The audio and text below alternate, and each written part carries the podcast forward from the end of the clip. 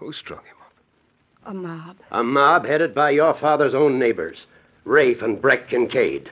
Kincaid's. Oh, I should have known. This is no backwoods we're living in any longer. It may be the frontier, but it's the frontier of civilization. I've heard you make that speech before, my boy. For all the good it does. This country will never be anything but a lawless wilderness until men learn to respect the due processes of law.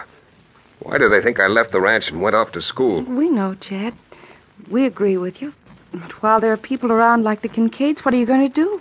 I'm going to do something, and you can bet on that. Now, don't go flying off the handle, young man. The Kincaids are gunfighters, both of them. A lot worse than that if they lynched poor John Tallfeather. And if there's any law in this country at all, they're going to pay for it. If you and Libby will excuse me, Judge, I'll leave my bags here. Of course, Chad, but where are you going? To start with, down to the livery stable. I'm renting myself a horse.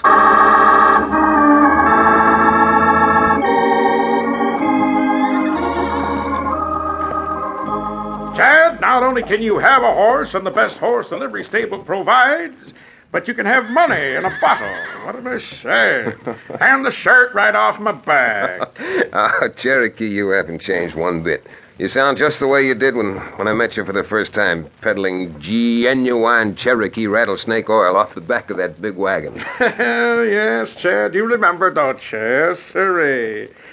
Now, if you just gather around closer, friends, I want to call your attention to this little preparation I hold here in my hand. this little bottle is sold regularly for $3 everywhere.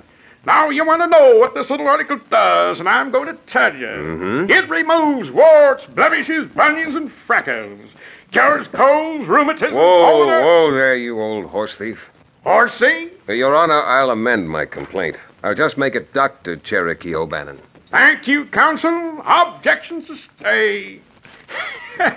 Come on, I'll get you a horse. Yes, indeed. One of the quietest, gentlest, broken down hay burners have got for a fancy pants city lawyer. If you know what's good for you, O'Bannon, you won't call me Fancy Pants. Don't worry, Chad. I've seen you ride. I've got a good nag for you. But do you mind, my boy, if, uh, well, if, uh, If what? I'd like to ride along with you, if it's all right with you? Well, come along, Cherokee. I'd enjoy having your company. Now, if you'll just get the horses, I'd like to be on my way.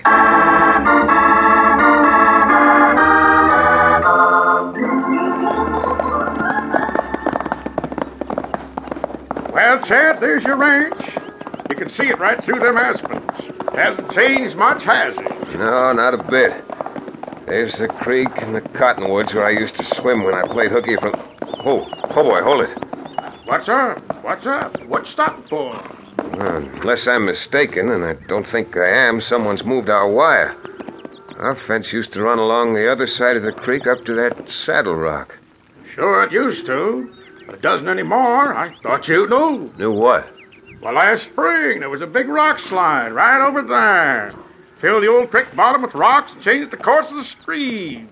So your father sold that little strip to the Kincaid. Are you sure, Cherokee? Because without water, there's a quarter of a section over here wouldn't raise gophers. Now, the way I heard it, on account of you moving upstate to be a lawyer, your father was selling off his cattle. Didn't care about the water. Selling off? What? That's ridiculous.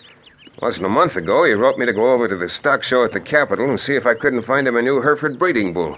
Well, well, I'll be a scoringins off ox.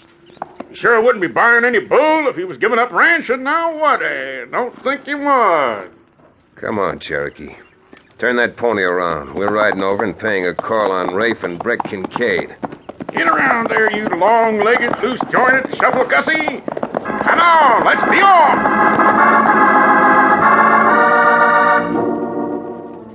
Neither Rafe nor Breck seemed surprised to see me. But they did seem a little shocked when I started to ask questions about this strip of land Cherokee said my father had sold them. Well, maybe shocked isn't the right word at that. They were indignant. Indignant and downright hostile. You mean to say you think I'm lying, Remington? I'm not meaning to say anything, Rafe. I just asked you and Breck a very simple question. What do you mean, simple question? You asked us to show you the deed your old man signed when we bought that property from him. I know what I asked, Breck, but I still have to see the deed.